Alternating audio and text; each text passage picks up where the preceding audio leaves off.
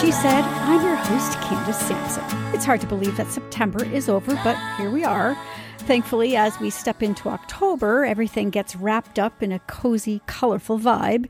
It's that sweet spot where we've settled into our post summer routines and the holiday rush isn't quite on our radar yet.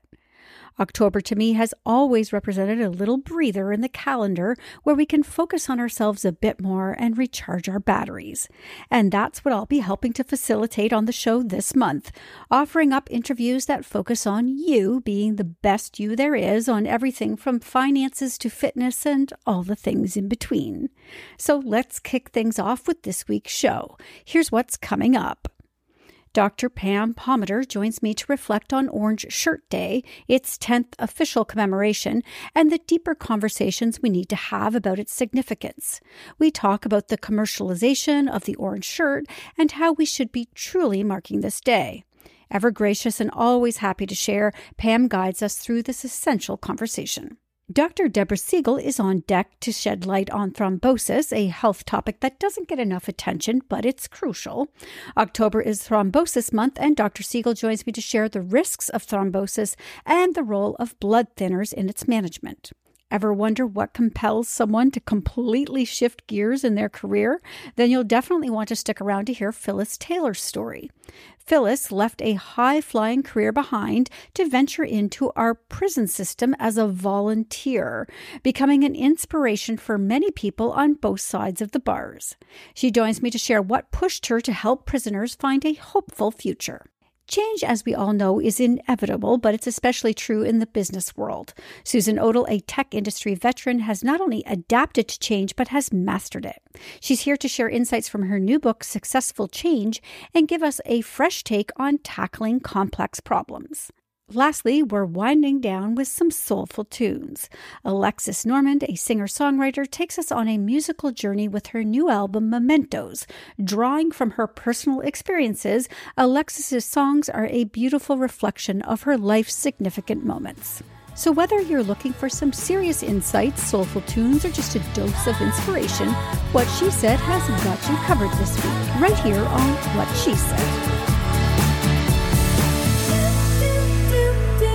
Orange Shirt Day is a day of remembrance and reflection on the impact of residential schools in Canada, and this year is its 10th official commemoration.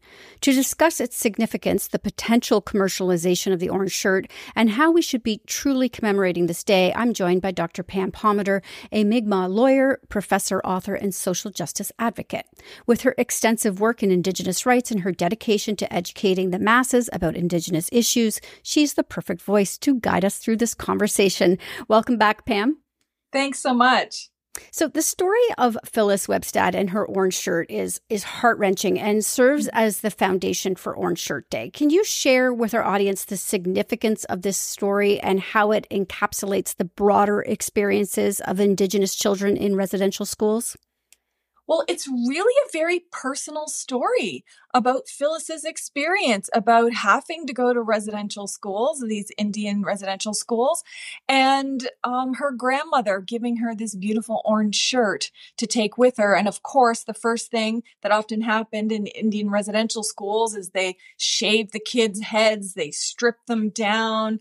Um, they washed them, they put them in different clothes, and she was so heartbroken about losing this orange shirt. And for anyone who wants to know more about the story, especially the kid version, she actually has books that you can buy to read to your kids so your kids can know about this too.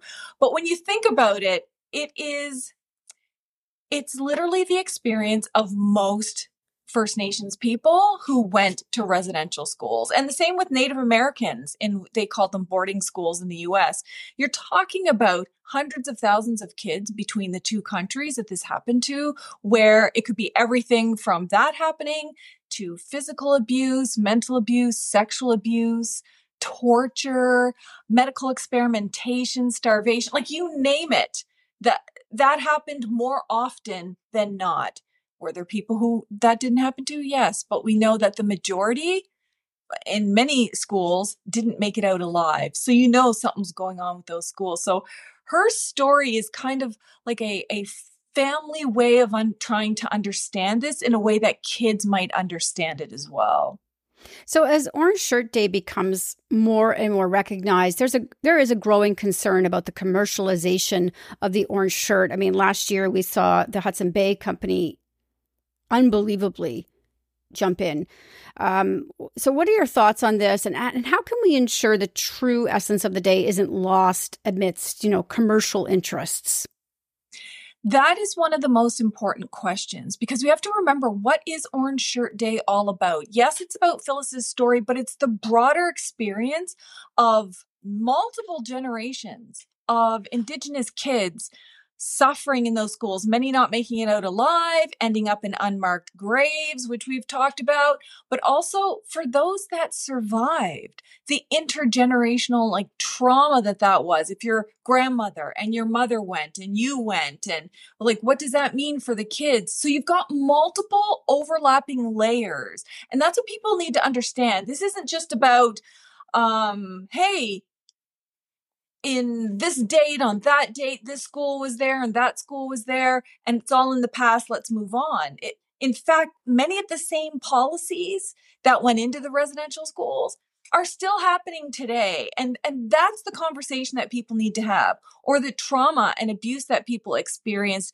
and didn't get any help or support for that or what happened to multiple generations of kids we need to be talking about those things. Instead, you have non native businesses engaging in the worst kind of cultural appropriation. So, not just stealing a design, for example, and they're all over the internet doing that, but for one of the most horrific acts that's ever happened to Indigenous peoples to try to make money off that is really, really gross.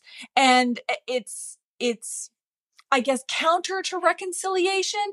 And it just, it's another sign of how non native companies and groups, and sometimes individuals, sadly, have consistently exploited native people. Not only our designs and art and all of our accomplishments, but also all of our suffering. It's become an industry. And so we need to talk about, have that conversation and respond to and support Indigenous people saying, listen, we need intellectual property protection. We need some kind of protection from all of this appropriation and exploitation of our suffering. Uh, and you know, I, I think as this becomes more and more in, entrenched every year and we celebrate it, you know, non-indigenous Canadians will throw on their orange shirt and and feel that they've done their part. And honestly, what can we do beyond that? Because there is more to do. Yeah. Oh my goodness. Yes. Um, I have to say, when this all started out, it was really hard to get the attention of Canadians. But in the last few years on Orange Shirt Day, and I'm driving around different neighborhoods that aren't Indigenous, and I see the flags, Every Child Matters, or people wearing orange shirts just walking around the streets or in schools or at businesses that's a real sign to me that there's been a societal shift in the sense of being educated. But we do need to take it further. So, first of all, if you are going to buy a flag and if you are going to buy a shirt, make sure you buy it from individual Indigenous artists and in, Indigenous groups. Take the time to, to look at Walmart, if it's Walmart selling orange shirts and saying, is this a partnership with indigenous peoples or mm. is this just exploitation? Like so that doesn't take very much to do you know whether something's authentic or not. Right. and then what kind of action? Commit to some kind of action every year. So what is it going to be this year? Is it going to be a call to federal and provincial governments to search that landfill? Because that's part of it keep in mind that the large numbers of murdered and missing Indigenous women and girls came from residential schools, came from the 60 scoop forced adoptions, came from this foster care system, uh, came from over incarceration. So, all of these things that relate to residential schools that still happen today, we need your support. So, just try not to think of it solely as just the residential school and a memory think about the injustice today and what you can do about it. It could be donations to Indigenous women's groups. It could be action on the ground when we say, hey, we want to have a rally, a protest, a march, a vigil. Join us. Like what, take whatever you are. Like, so say if you're in Ontario or Southern Ontario, what are the local First Nations calling for? And support that. And it could be anything. Don't limit yourself to just like the historical issues around residential schools. In my area, Mississaugas of Scugog are calling on us to support their calls for Doug Ford to stop destroying the green belt uh, and to protect the wetlands. So we can support that. And so we just need to think about Orange Shirt more broadly in terms of reconciliation. And you're an advocate and educator. What does Orange Shirt Day mean to you? Well, it, for me, the positive thing is that it means there's a shift that Canadians get it. I, in fact, see more Canadians wearing orange shirts than I do Indigenous peoples. And that's what I want to see because we know it. You know, we don't need to be the you ones educated. Yeah. yeah, yeah, yeah. And to understand, like, that that shift is important and we need to celebrate all of our victories especially as Canadians because we often get bogged down by horrible politicians and all the dumb fights they have, or the far right promoting hate against all groups, including Indigenous groups, or the trolls on social media that just live their lives making horrible comments. And I think we just need to put all of that aside and say, what are we doing as a family, as a community, as a city, as a province, as a country, and focus on that. And where have there been things that work? And follow that process and just keep marching along and ignore, like, block and delete all the trolls. like, don't even worry about the far right hate groups trying to get everybody to rise up. Just focus because I worry about Canadians having mm, using up their energy in the wrong way. Because Canadians get really upset when they hear racism against Indigenous women and girls or against uh, families who suffered in residential schools, calling it fake or denying it. And so the, what they'll do is they'll retweet that or repost that and say, hey, look at this horrible post. Isn't that awful? We should educate him. And then what you've done is you've given that hater all of your followers, all of your friends' followers. Now people are going to follow that person and give them an even bigger following. Why do that when we could be lifting up the voices of Indigenous peoples and supporting local calls for action? I, I, couldn't agree with you more. You, you use all your energy on trolls. It, it's it's it, you're tired. You're you're def- defeated and deflated yeah. after you've you've yes. done it. So why even give them oxygen? Uh, Pam, you're always a delight to have on. I can't thank you enough for joining me today. Uh, if people want to connect with you, where should they go? Well, the easiest place is pampalmater.com because that's where you can get my YouTube videos, educational ones talking about all these issues, all three of my podcasts, and there's even a podcast for kids where I talk about these issues in a kid friendly way. I have over 200 publications on these kinds of issues. One stop shop, it's the easiest place to go. All right, incredible. We'll have you back again soon. Thank you, Pam. Thank you.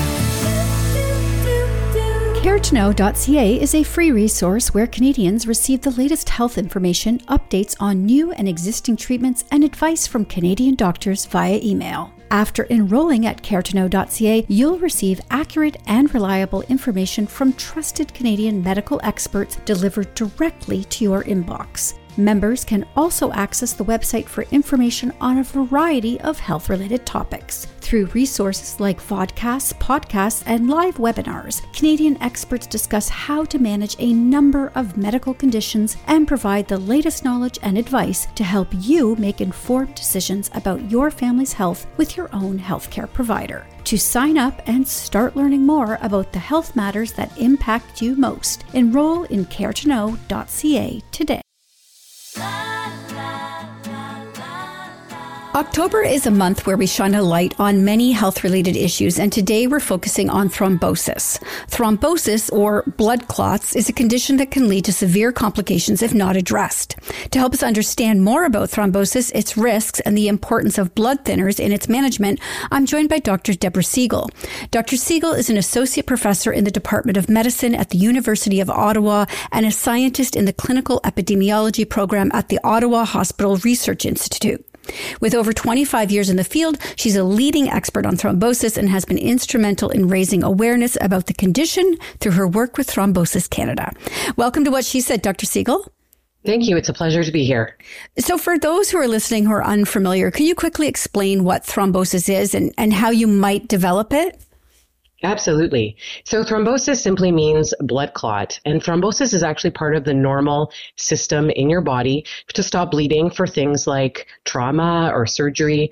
But sometimes things can go wrong, and then a blood clot can form in a blood vessel in your body, either an artery or a vein, and that can cause problems such as ischemic stroke, where the blood vessel is in the brain, or a pulmonary embolism, which is a blood clot in the lungs, or a deep vein thrombosis, which is a blood clot in the of the lakes. And you've done a lot of research into this, obviously, and your recent research study surveyed Canadians about their knowledge and attitudes towards uh, blood thinners, anticoagulants. So, what prompted this study, and what were some of the key findings? Thank you for the opportunity to discuss this. It's, you know, patients who are taking um, anticoagulant medicines, those are commonly referred to as blood thinners, although they don't really thin the blood. We sort of say that uh, colloquially. Um, but one of the important complications of anticoagulant medicines is that they can increase the chances of having bleeding. Now, they don't in themselves cause bleeding to happen, but they can make bleeding worse. And that's because they sort of slow down the blood clotting system in the body. And so we wondered whether or not people were familiar with this as a complication of anticoagulants that can sometimes lead to life threatening situations. Um, and we wanted to make sure that people were aware of what to look out for and when to seek medical attention. So we conducted a survey of people who are taking anticoagulants for various reasons um, out there uh, across Canada. And and what were some of the findings then that you that you came across? Absolutely. So we found that you know the most uh, most of the patients or participants in the survey were taking anticoagulant medicines for things like atrial fibrillation, which is an abnormal heart rhythm that predisposes to having blood clots go to the brain or stroke, or uh, a deep vein thrombosis or pulmonary embolism, which are blood clots in the legs or the lungs. Um, and we found that some patients, almost half of patients actually admitted to missing or skipping doses, which is really important. And we also found that uh, people were concerned about bleeding, but that perhaps bleeding wasn't something that was discussed as regularly as they would like. Um, they wanted to understand more about bleeding complications, how to prevent them, and also how they can be treated if they're serious, like if somebody ends up needing to be uh, in the hospital. And what are the risks then if somebody skips a dose? Well, people take anticoagulant medicines to protect them or prevent another blood clot or treat the blood clot that they currently have. So, you know, it's very common for people to to sometimes miss doses for various reasons. Obviously, we want people to be as protected as possible. So we encourage people to take their medications as prescribed, you know, every day, understanding um, that um, that sometimes that can things can take place in their life that, that interfere with that. Um, so I think it would be very important for people to uh, take their blood thinner at the same time every day as they're prescribed. If they miss a dose, you know, and recognize that really soon afterwards, like within minutes or even an hour or two, that's fine. They can, you know, probably re- take their medication. But, um, you know, we don't advise people catching up doses, for example. Uh, we would want to ensure that people are most protected, and that means taking the medication as uh, as they're supposed to. I think if people are having problems taking anticoagulants, missing a lot of doses, that's really something that's important to tell their physician. Um, we really want to know um, if there's if there's a way that we can help people take their medication um, more reliably, so that they can be you know optimally protected against blood clots. And there seems to be a misconception around anticoagulants causing bleeding. So can you clarify this for people listening and explain the difference between major and non-major? Major bleeding while on these medications? Absolutely. So when we we talk to uh, people and we start anticoagulants in the clinic, we often will describe that bleeding as a complication of anticoagulants. Now, fortunately, the vast majority of people don't experience serious bleeding problems, but some do. So, about two to four out of a 100 patients every year will have what we call a major bleeding problem. So, that's something that where they're having a bleed, for example, the most common is from the stomach or bowels.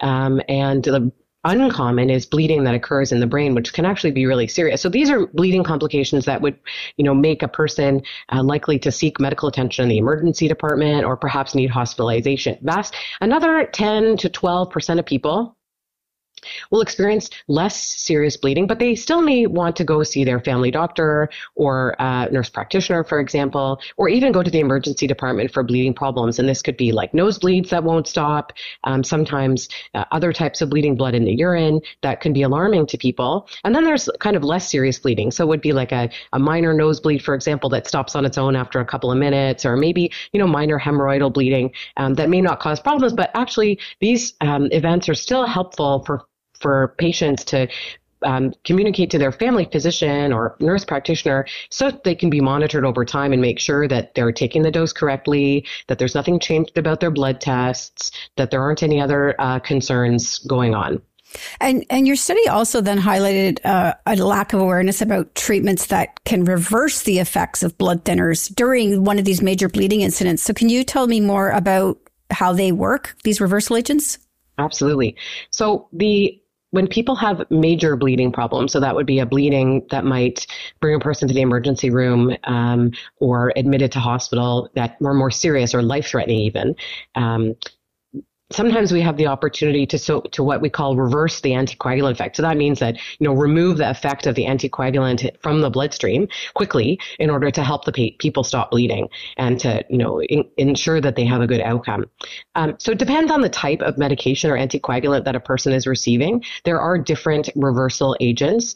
For example, for warfarin, we do have uh, separate reversal agents. That's a of course um, a type of uh, anticoagulant medicine that people are familiar with needs blood testing, um, you know, to monitor the levels. Uh, we also have other anticoagulant medicines called the direct oral anticoagulants, and there there are treatments available, for example, um, that can you know rapidly reverse the anticoagulant effect in the bloodstream in the event of you know a serious or, or life threatening bleeding problem. Um, sometimes we also give medications that don't reverse the anticoagulant effect, so they don't act as like an antidote, but they may help your body stop bleeding. Um, by by giving additional coagulation factors in the blood um, to help a person stop bleeding. Uh, well, October is thrombosis month and World Thrombosis Day. And I'm sure people listening right now are just, their heads are swimming with information because this is a lot. I had no idea uh, about any of this. So, what initiatives or events can people expect from Thrombosis Canada to raise more awareness about this condition in the month of October? Thanks so much. You know, we are also very keen to raise awareness and spread the word about thrombosis. Um, and, and through Thrombosis Canada, uh, there are webinars taking place that are free for people to sign up for. We also have tons of resources on our website, so please go check that out, thrombosiscanada.ca.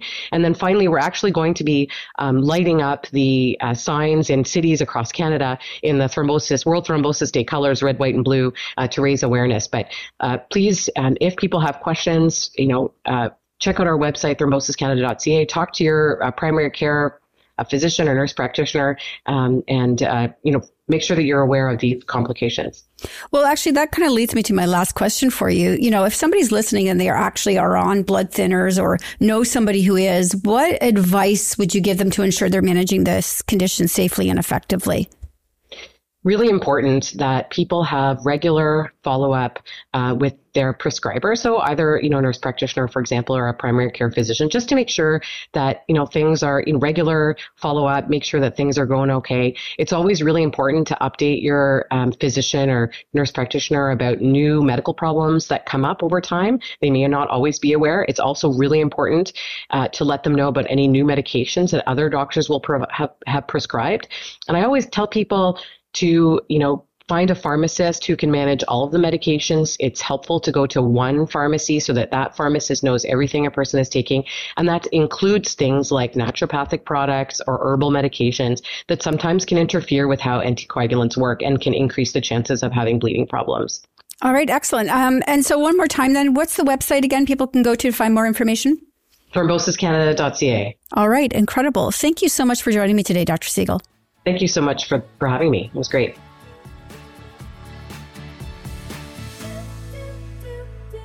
Family Dental Guelph is where the future of dentistry unfolds.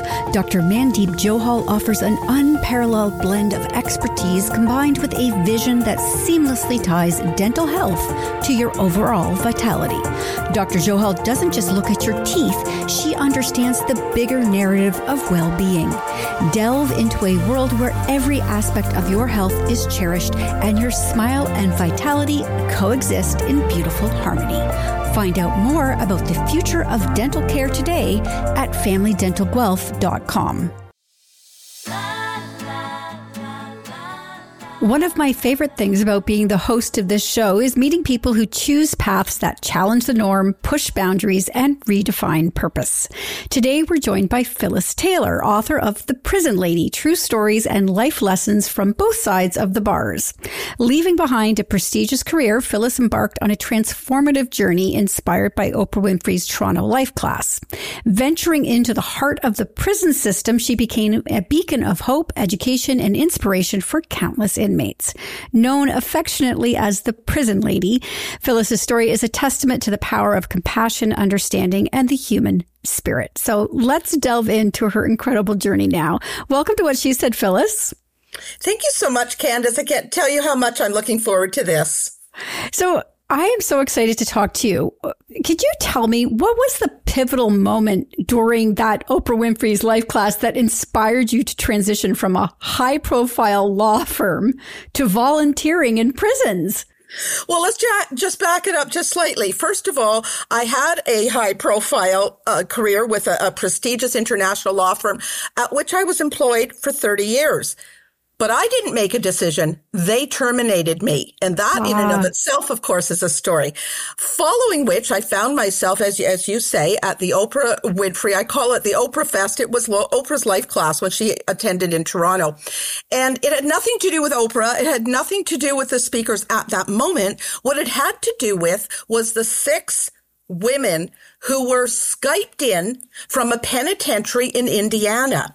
And they caught my attention. In fact, when Bishop T.D. Jakes was on the stage addressing them about gratitude, I could not take my eyes off them. As I saw them interacting with the speaker, I noticed that it was making a difference. And that was my pivotal moment. That was my inspiration to do something down the same lane.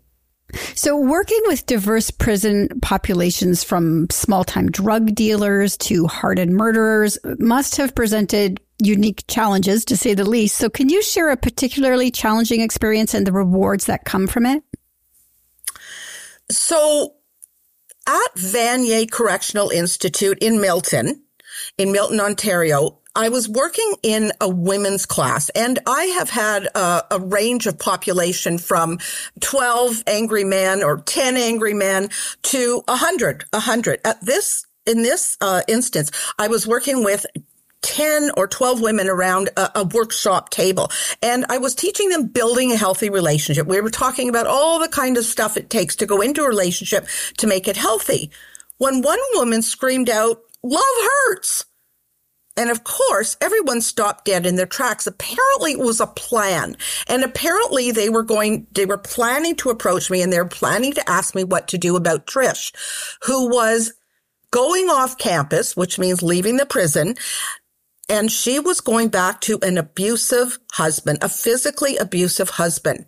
And she wasn't going to take no for an answer. And I couldn't get her to see otherwise. Her platform was, I've had two marriages and two babies, therefore two baby daddies, and I don't want to bring shame on my family. Honestly, Candace, after working with her for two hours and finally getting her to the point where she said, you know what? I'll call my lawyer in the morning. I was exhausted. I left the prison. I slumped into my car and over my steering wheel and I went, Oh my God, girlfriend. In speaking to myself, I said, you're not happy either. I wasn't in an abusive relationship, but I was certainly in one that wasn't fulfilling me and went home that evening to ask my husband for a divorce. And that's kind of how one woman changed my life. That's incredible to me. What a, wow, what a story. I wasn't expecting that story to end that way. That's incredible to me. So your your book also touches upon life lessons learned through counseling marginalized individuals. Um, have there been any lessons there? Do you know, if I've learned anything, it's when I teach substance abuse. And so I don't teach them how to abuse substances. What I teach them is how to get clean and how to stay clean, obviously. And I have noticed, and actually it's really interesting because I have never been high. And in my life and no one believes me. No one wants me to get high that really knows me. but uh, it's hard to believe and it's hard for my children to believe. So, but when I teach them uh, how to get clean and stay clean, it's notable that I'm honest with them. I tell them I need their help. But what I also have recorded in my mind and use over and over again to influence them is that everyone needs motivation to go along with discipline. If we have no reason for change, we have no reason to change. And I find that when I can say, guys, how many of you, and this is in a class that's maybe a hundred, guys, how many of you have children? And many of them, of course, have their hand. How many of you have a, a mother or a dad who you love? And the hands go up and they keep going up until everyone's hand is up pretty much. And so I have found that when these men or women, whoever I'm speaking with, have motivation to get clean, it really is a long way there. That and the discipline that goes with it is everything.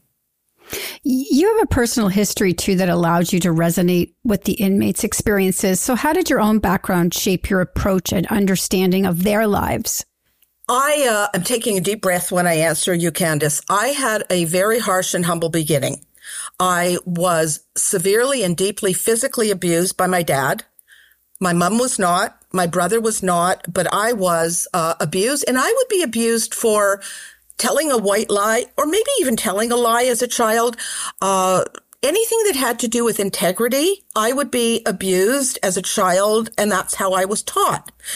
There was one time, and it's kind of a cute story, where I was sneaking out the bedroom window and I was hitchhiking down to Yorkville to go-go dance in the village in old Yorkville in Toronto.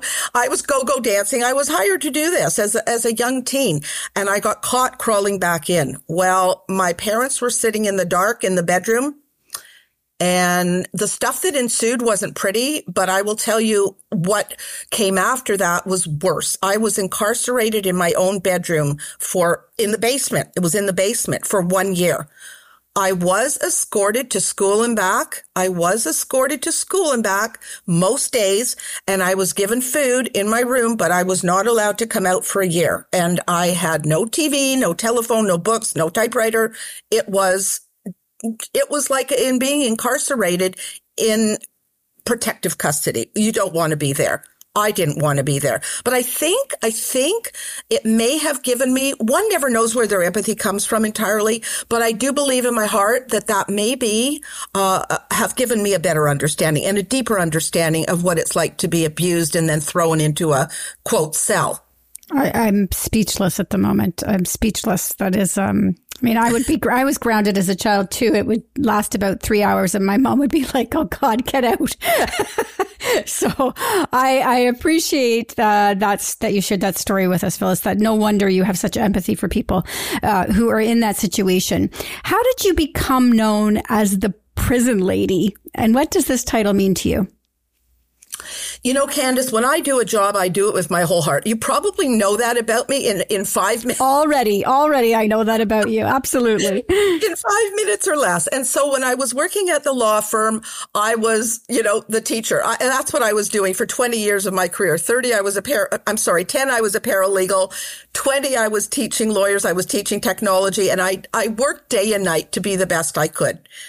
The same was true of my volunteer work in the prison. I was working in five prisons. I was giving it my all. The first year that I was working in the prison system, I literally stopped living to start writing and I would, I would deliver a lesson on a different life skill every single week. And I would go into prison. I would work with the guys. I would work with the gals and I would have story after story after story. And I started to identify with my work in the prison system. I still do. I still, it was the most tender part of my life. Uh, men excluded perhaps and romantic relationships excluded, but working with the marginalized and franchised people was just so special to me. It still is. It always will be. I am still in touch with one of my guys and just had lunch with him on Sunday and we're still working together on the outside. So I am the prison lady through and through. I love to be known as such. I love to be regarded as such and I'll continue to make that mark clear. You, you're you're a delight. You're you're just one of my favorite guests of all time. I'm going to tell you right now. You're already up there in the top ten, Phyllis. So, with the success of your book and the impact you've made, what's next for you? What's next for me? So, okay, secrets will be revealed because I do not, I'm not allowed to tell a lie. Remember, that's dad's lesson. So, along with my public speaking, so I've, you know, I've written the book and there's a movie being made of the book as we speak. I'm working alongside a producer and I'm told and I'm excited to share that the script should be finished by the end of the year, but I'm not holding anybody to it. And I continue to do public speaking, uh, which I didn't get to tell you earlier, but my dad insisted I be a competitive public speaker. And so you can see I'm not short of, of words and sentiments. Uh, but I will continue to speak. I speak in, in all kinds of places, synagogues, churches, community centers, wherever they'll have me and, and radio and TV as well. And so I will tell you that I am also thinking of a another book. I, I, am shaking and nervous to say it because of the time commitment. And I kind of like my life, which is a lot of friends and a lot of family.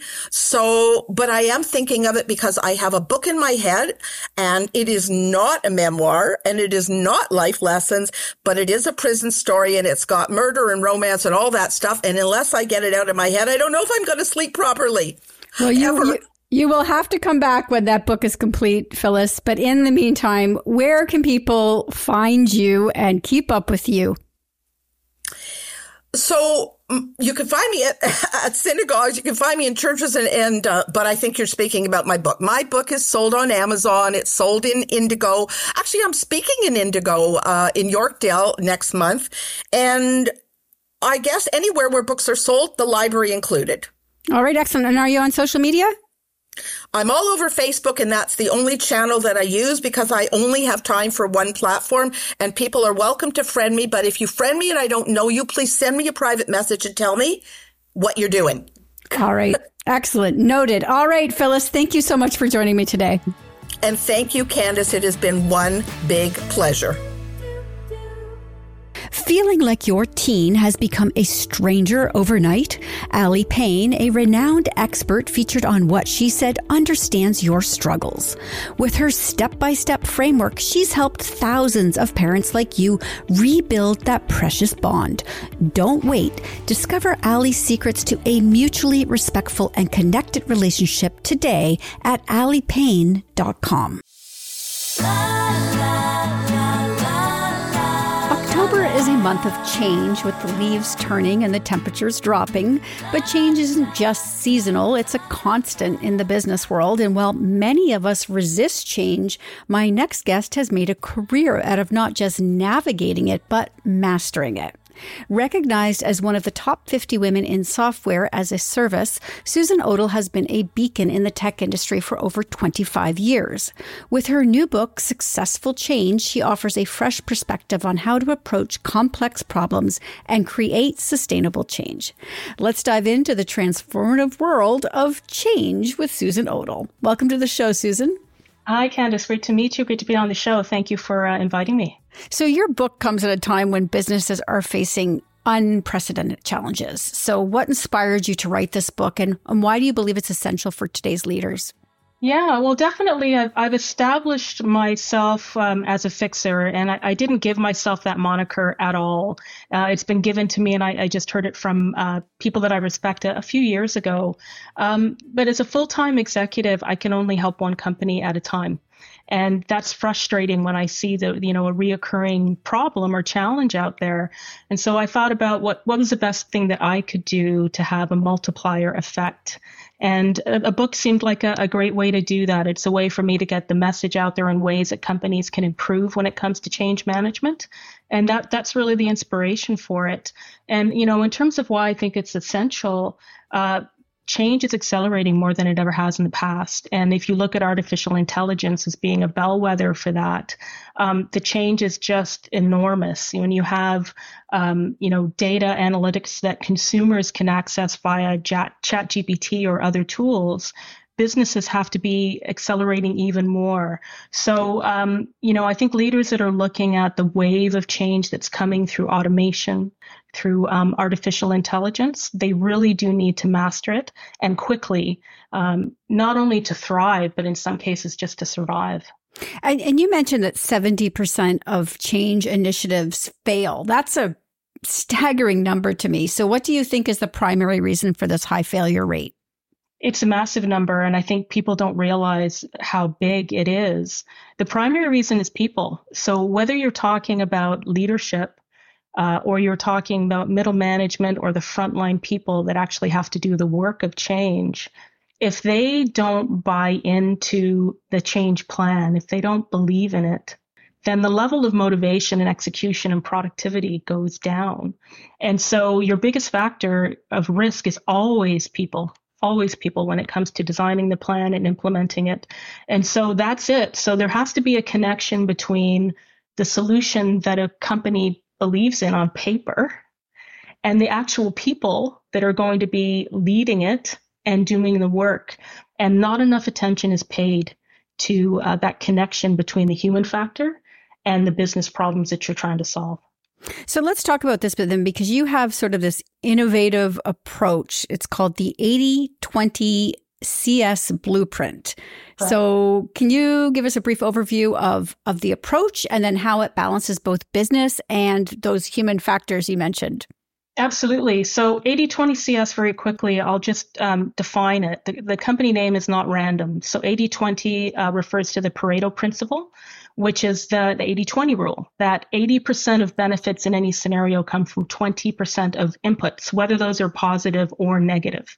And so I'm all about focusing on those 20% of bad things that you want to, to mitigate or the 20% of good things that you want to amplify in order to get to the outcome that you're that you're seeking.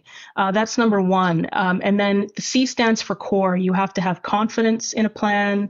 You have to be open to change if things don't go the way you expect them to go. Resiliency is huge. Change is hard. So you've got to be able to bounce back from those bumps. And you've got to be able to work, willing to work hard, effort, E for effort. So the C stands for that. And the S stands for strength. What is your measure of strength in all of those four areas of core? Uh, and so, you know, six little letters and numbers that mean an awful lot. And so the 80 20 blueprint is a five gate framework for helping leaders. So the C suite, I'm focused on leadership because when you can help leadership, then it trickles down to the organization and boards turn things around that aren't aren't functioning uh, correctly. So gate one is all about macro change strategy at the leadership and board level. Do we have buy-in? Do we believe in the plan? Gate two is all about setting that measurable outcome, that desired outcome that you have as an organization. And gates one and two are focused, uh, led by uh, executive leadership and the board.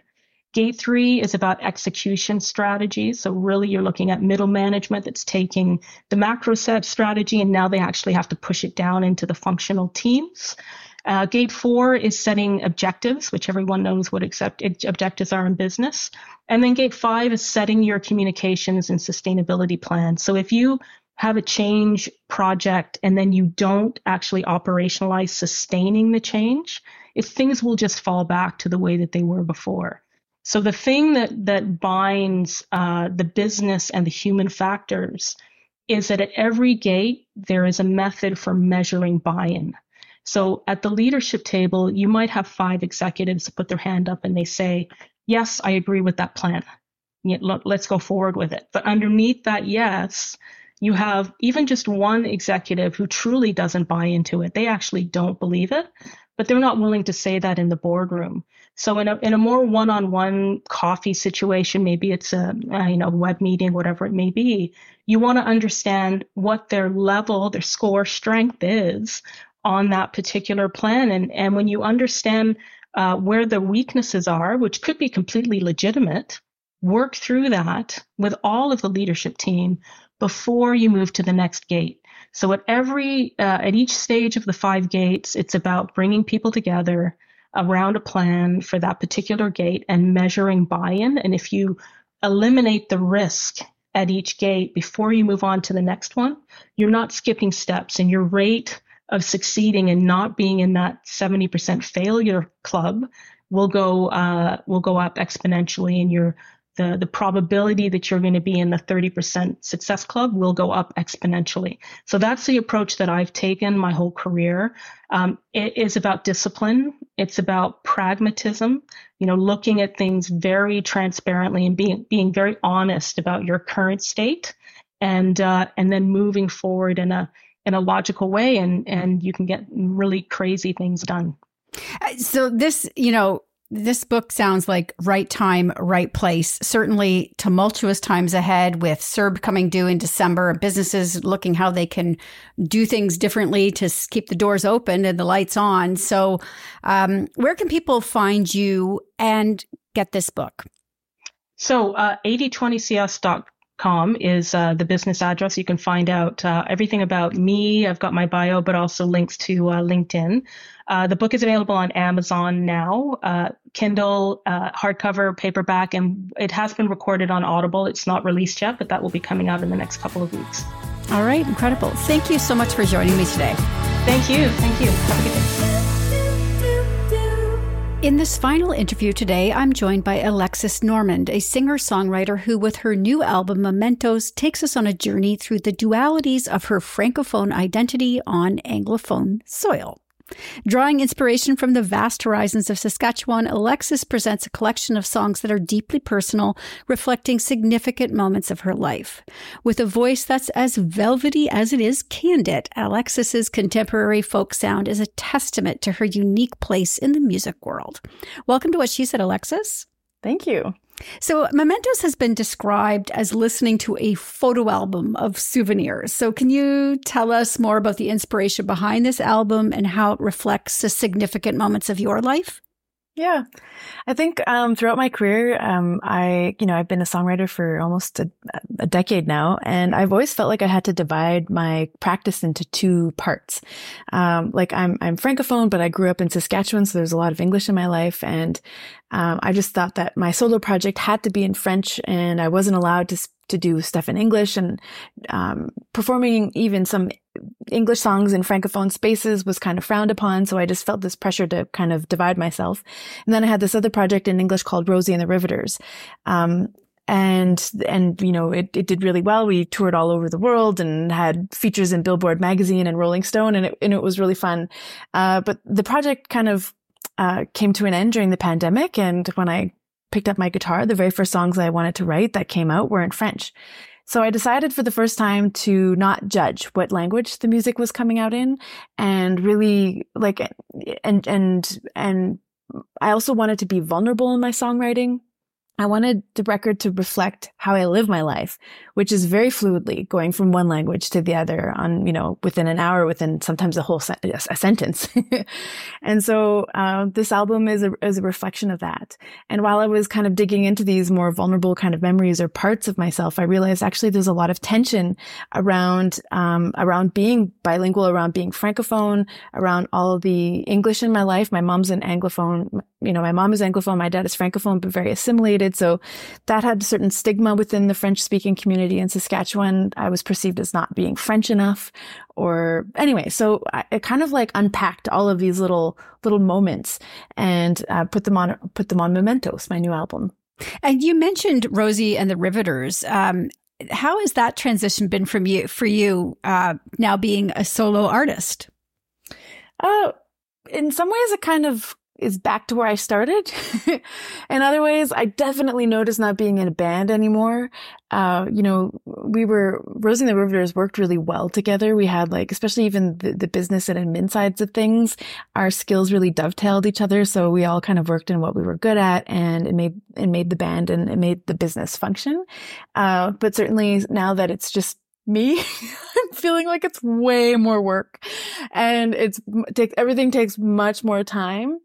Um, and you know the way I kind of describe it is when you're in a band, uh, decisions take longer to make because there's more people to talk about them with. But once the decision made is made, then putting it into action is fast. Whereas um, as a solo artist, it's kind of the opposite. It takes me longer to make decisions, or quicker to make decisions. Sorry, but much longer to carry carry them out because it's just me um, doing the work.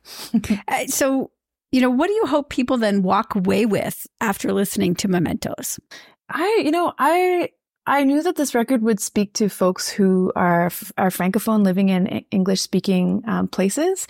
But what I've noticed also is anyone experiencing this sort of um, having a foot in two cultures or feeling like they have a foot in two worlds and they can't quite fit into either. Um, this record kind of bridges that bridges a gap kind of like, you know, that, that those people experience. Um, it's also a really beautiful, like there's a lot of love in this album, especially to my family and to, into roots. Um, and so I think it's an, a reflect, an opportunity for folks to reflect on, on, um, not just where they come from, but who they come from and how those people shape them, um, throughout the, their life. And, uh, I think that those are some of the main takeaways that, that folks will hear on the on the album. Well, interestingly enough, we're going to listen to "Roots and Wings" in its entirety next. Uh, so before we do, though, where can people uh, find your album and catch up with you in person because you're touring as well, right? Yeah, my record's available anywhere you stream music. You can check out my website, alexisnormand.com. And I do have some shows coming up um, here in October. I'll be in Toronto at Hugh's Room on October 19th. But before then, I'm heading out to uh, British Columbia. I've got some shows in Kelowna um, just a few days before that.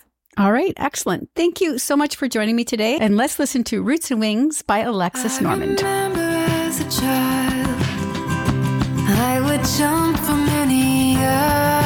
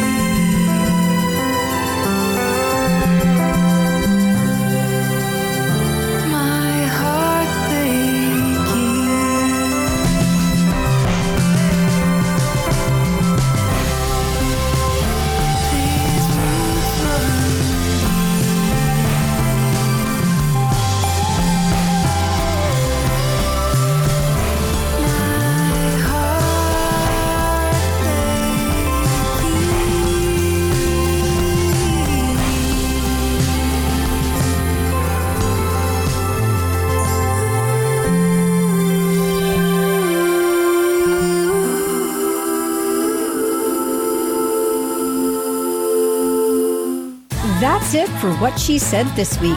Stay up to date with my newsletter by signing up at whatshesaidtalk.com and be sure to follow on social at What She Said Talk on Facebook, Instagram, and X for videos of these interviews and more. You can also catch me on TikTok and threads at Candace Said. Finally, be sure to subscribe to What She Said with Candace Sampson wherever you listen to podcasts to catch past episodes and extended interviews. I'll be back next week with more What She Said. I'm Andrea Askowitz. And I'm Allison Langer. And we are the hosts of Writing Class Radio, a podcast, but we are so much more. We have writing classes. So if you are looking for live online classes where you can join a community, write to a prompt, get feedback, and get better, check out all our classes at And listen to our podcast wherever you get your podcasts and at writingclassradio.com. It is your favorite girl. That's right, it's the Allie Mars, the one and the only. Everyone else just ain't me. I am the host of Welcome to Mars, a lifestyle podcast where nothing is off the table. I have come a long way from sex and dating and have transformed the new vibe to all things lifestyle. We still talk sex, but I'm more interested in the journey, where people have come from, how they made it, and where they're going. Subscribe or follow to a brand new look and a brand new era. Welcome to Mars. Subscribe or follow on Apple, Spotify, Google, or at thealliemars.com. Because even with the new look, I'm still that same bitch you love to hate. Another Sound Off Media Company podcast.